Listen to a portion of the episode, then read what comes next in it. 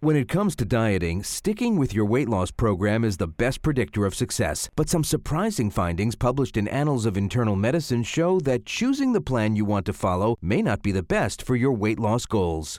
Well, the surprising thing that we found is that um, weight loss did not improve um, when we allowed patients to choose their diet. Um, and in fact, it didn't help them to attend the program better or to adhere to the diet better in terms of self reported dietary adherence or improve their weight related um, quality of life.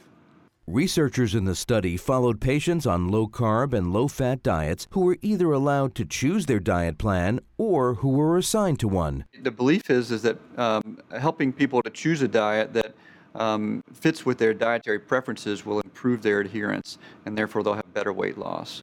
Um, but instead, counterintuitively, we found that um, people who were assigned a diet actually lost a little bit more weight, about two pounds on average. Both groups received counseling about the diets and about behavioral strategies and physical activity. Researchers believe that participants may have chosen plans that included foods they prefer, making the diet harder. Well, the results are important because patients may choose diets to follow based on their food preferences, but these food preferences might make it difficult for them to scale down on the amount of food that they eat. The dieters who chose their plan were even allowed to switch midway through the study, but few did. Yeah, we were surprised. We designed the study so that they could switch at 12 weeks to the other diet if dissatisfied or if they were struggling, and only five patients switched. We expected more to switch at that time point.